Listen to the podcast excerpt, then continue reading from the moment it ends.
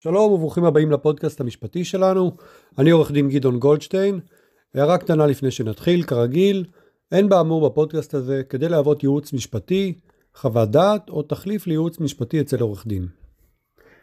קצת אה, משהו קטן לפני שנתחיל, אני רוצה להתנצל על ההפסקה הארוכה מהפרק הקודם ועד להקלטת הפרק הזה. פשוט נבע מעומס עבודה רב במשרד, שלא אפשר לי להקליט פרק חדש. העומס נבע מכך שבנוסף לעבודה השוטפת הייתה החלטה עקרונית שוודאי חלקכם אה, הגדול שמע עליה, החלטה עקרונית בממשלה להעלות את מס הרכישה לבעלי דירה שנייה ויותר, וזה גרם כמובן להרבה אנשים להזדרז ולסגור עסקאות נדל"ן, לקנות דירה לפני שמס הרכישה יעלה, ובאמת אנחנו צפויים בימים הקרובים אה, לקבל אישור על זה שמס הרכישה לדירה שנייה ואילך יעלה מ-5 ל-8 אחוזים, וזה תקף למרבית הלקוחות שלנו, ועקב ריבוי עסקאות נוצר קצת עומס ועמכם הסליחה. העומס נבע גם מזה שאני בעצמי נאלצתי לעבור בחינה בנושא של חדלות פירעון של תאגידים, וזה כחלק מהליך גיבוש של רשימת נאמנים חדשה לתאגידים בהליכי חדלות פירעון. זה הליך שנעשה על ידי גוף, גוף ממשלתי שנקרא ממונה על הליכי חדלות פירעון, מה שהיה קרוי פעם הכונס הרשמי, הכנ"ר, וזה דווקא נתן לי רעיון להקליט לכם פרק שיעסוק בחוק חדלות פירעון החדש, שבאמת יש בו המון חידושים, אבל נעשה את זה בפרק אחר. היום אני רוצה לגעת איתכם בנושא שפשוט נתקלתי בו כמה וכמה פעמים בימים האחרונים, גם באותן עסקאות יד ראשונה מקבלן, שטיפלנו בהם ככה בעקבות uh, הריצה של אנשים לסגור עסקאות לפני שעולה מס הרכישה. אני מדבר על המונח שנת בדק. מי מכם שקנה דירה מקבלן ודאי נתקל כבר במונח הזה שנת בדק. אז על מה מדובר? למען האמת, אין מושג כזה בחוק. זה איזושהי טרמינולוגיה של קבלנים או יזמים שמוכרים דירות ומשתמשים בשנה הראשונה לאחר מסירת הדירה לקונים בתור שנת בדק שבמהלכה הם מתקנים ליקויים שונים ואי התאמות שהתגלו בעת מסירת הדירה או במהלך אותה שנה.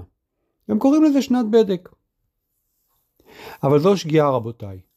זה עיוות של הוראות החוק, כיוון שחוק המכר בסוגריים דירות, סגור סוגריים, תשל"ג 1973, מגדיר בסעיף 4 מהם תחומי האחריות של מוכרי דירות כלפי רוכשי דירות לעניין אי התאמות וליקויים.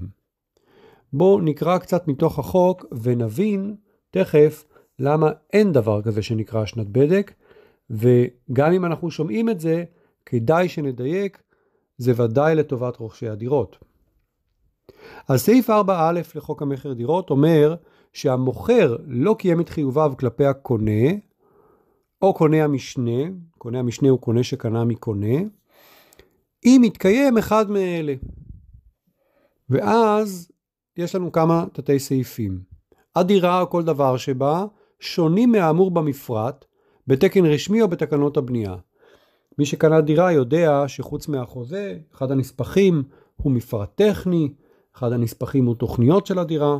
באותו מפרט טכני יש רשימה של, בעצם הוא מפרט לנו ברשימה ארוכה מאוד ממה, מאיזה חומרים יהיה בנוי הבניין והדירה ומאיזה חומרים יהיו בנויים הדלתות והמשקופים והחלונות והריצוף וחדרי האמבט וכמה נקודות תאורה והדלקה יש לנו וכן הלאה וכן הלאה.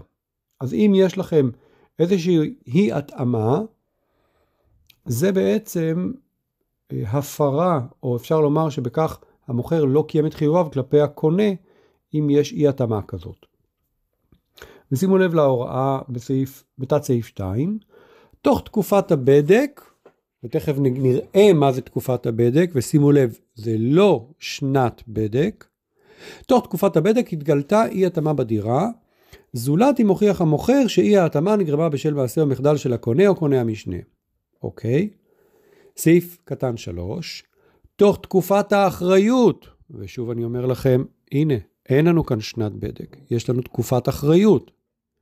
ובאותה תקופה התגלתה בדירה אי התאמה והקונה או קונה המשנה הוכיח שמקורה בתכנון, בעבודה או בחומרים. ותת סעיף 4 מרחיב ואומר, בתוך תקופה של 20 שנים, שתחילתה בעת העמדת הדירה לרשות הקונה בידי המוכר, בסוגריים, להלן תקופת הבדק לאי התאמה יסודית, סגור סוגריים, התגלתה אי התאמה יסודית, זולת אם הוכיח המוכר שאי התאמה יסודית נגרמה בשל מעשה או מחדל של הקונה או קונה המשנה. ויש לנו עוד סעיפים, כמו למשל אם המוכר לא מסר לקונה הוראות תחזוקה ושימוש, או אם התגלתה אי התאמה יסודית לאחר תקופת הבדק לאי התאמה יסודית והקונה הצליח להוכיח את זה. ופה אני קופץ, אה, קופץ קדימה קצת, מהי אי התאמה יסודית בחוק? היא מוגדרת כך, אי התאמה בחלקי הבניין הנושאים ומעבירים עומסים מכל סוג לקרקע הנושאת את הבניין והנוגעת להבטחת יציבותו ולבטיחותו. אנחנו מבינים כאן שאי התאמה יסודית זה כנראה כשל קונסטרוקטיבי, זו בעיה אמיתית שלא כל כך אפשר לבדוק אותה, כנראה שלא כל כך אפשר לבדוק אותה כשאתם מקבלים את החזקה בדירה, כשהקבלן מוסר לכם את הדירה. בואו נראה איך החוק מגדיר את תקופת הבדק, זה מעניין. תקופת הבדק היא תקופה הקבועה בתוספת, הכוונה לתוספת לחוק, שתחילתה בעת העמדת הדירה לרשות הקונה, כלומר בעת המסירה. ותקופת האחריות מוגדרת כתקופה של שלוש שנים שתחילתה בתום תקופת הבדק. עכשיו אנחנו נקפוץ לתוספת לחוק המכר, ואנחנו נראה שהוא מגדיר תקופות שונות לרכיבים שונים שמהם בנוי הבניין ובנויה הדירה.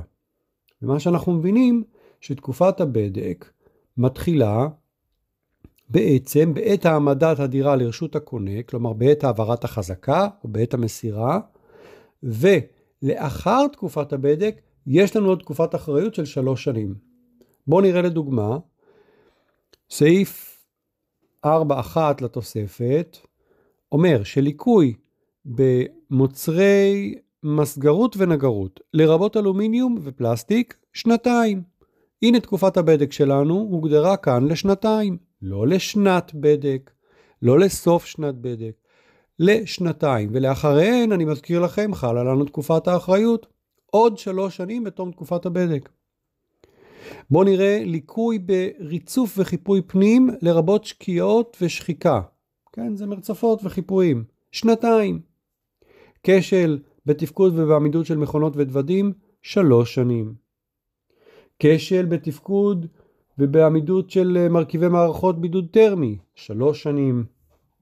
כשל באיתום, לרבות בחלקים תת-קרקעיים, בקירות, בתקרות, בגגות וכולי, ארבע שנים. אני לא מקריא לכם את כל הסעיפים, אבל אנחנו רואים, רואים כאן כל מיני תקופות שונות לדברים שונים. והנה משהו שראיתי לא מעט פעמים, תקופת הבדק להתנתקות, התקלפות או התפוררות של חיפויי חוץ, שבע שנים. ושוב, לאחר התקופות האלה, יש לנו תקופת האחריות שזה עוד שלוש שנים. כאן אנחנו מבינים שכל הקונספט הזה של שנת בדק הוא, הוא לא באמת קיים. אגב, כשל מוגדר בתוספת לחוק ככישלון מלא או חלקי בתפקוד המוצר או המערכת. וליקוי מוגדר כליקוי בתפקוד ובעמידות המוצר או המערכת, לרבות אי שמירה על יציבות, שלמות, איכות ומראה, הן של כל מרכיב בנפרד והן של המכלול. אז מה אנחנו למדים? שלמרות הרצון של הקבלנים והיזמים שמוכרים לכם דירות, לתחום לשנה אחת את האחריות שלהם לליקויים ולאי התאמות, החוק מגדיר תקופות שונות לכשלים, לליקויים ולאי התאמות. ולכן כל המונח הזה של שנת בדק הוא לא באמת קיים, בטח שלא מדויק, ולמעשה צריך להסתכל קודם כל על תקופת הבדק, שראינו שהיא משתנה בהתאם לסוגים שונים של רכיבים, ולאחר תקופת הבדק עוד שלוש שנים של אחריות. ועכשיו טיפ קטן לסיום. וזה משהו שבוודאי עורך הדין שייצג אתכם בעסקת רכישת דירה אמור להילחם עליו. בלא מעט הסכמי מכר של רכישת דירה מקבלן או מיזם, אותם קבלנים ויזמים מנסים לרכז את העבודות שהם צריכים לעשות בתיקון ליקויים ובתיקון אי התאמות לסוף השנה הראשונה. ואז הם אומרים, אנחנו נטפל בדברים בסוף שנת הבדק. ושוב, כאן אתם, ובוודאי עורך הדין שמייצג אתכם, אמור לעמוד על המשמר ולהתעקש על זה שהתיקונים יתוקנו במידת האפשר בסמוך למועד הדיווח, ובטח שלא להגביל את זה בשום מקום לשנת בדק. וצריך מאוד להיזהר בהגבלות שקיימות באותם חוזי רכישת דירה, שיש לכם תקופה, והתקופות האלה מוגדרות בחוק, שמאפשרות לכם, ברגע שגיליתם על איזשהו ליקוי או אי התאמה, לדווח ולקבל את, את האחריות של הקבלן לתיקון בתקופת בדק ובתקופת אחריות. ונכון שיש משמעות רבה לתפוס את אותו ליקוי או אי התאמה ולמצוא אותם במועד המסירה, אבל החוק מאפשר לכם גם למצוא אותם אחר כך. בטח אם זה לא ליקוי שאי אפשר לראות אותו, ב... אם זה ליקוי שאי אפשר לראות אותו בעין אה, בלתי מקצועית. זאת אומרת, אם אתם חייבים כאן איזשהו מומחה שימצא את הליקוי הזה, או אם זה לא איזשהו ליקוי שהוא בולט לעין, החוק מאפשר לכם לדווח על זה גם בתקופה יותר מאוחרת ולקבל את השירות ואת האחריות מהקבלנים. וצריך נורא להיזהר בהסכמי המכר שלא יגבילו אתכם ולא יבטלו את הזכות הזאת. זהו עד כאן להפעם, מקווה שלמדתם ונהנתם. אני עורך דין גדעון גולדשטיין, נתראה.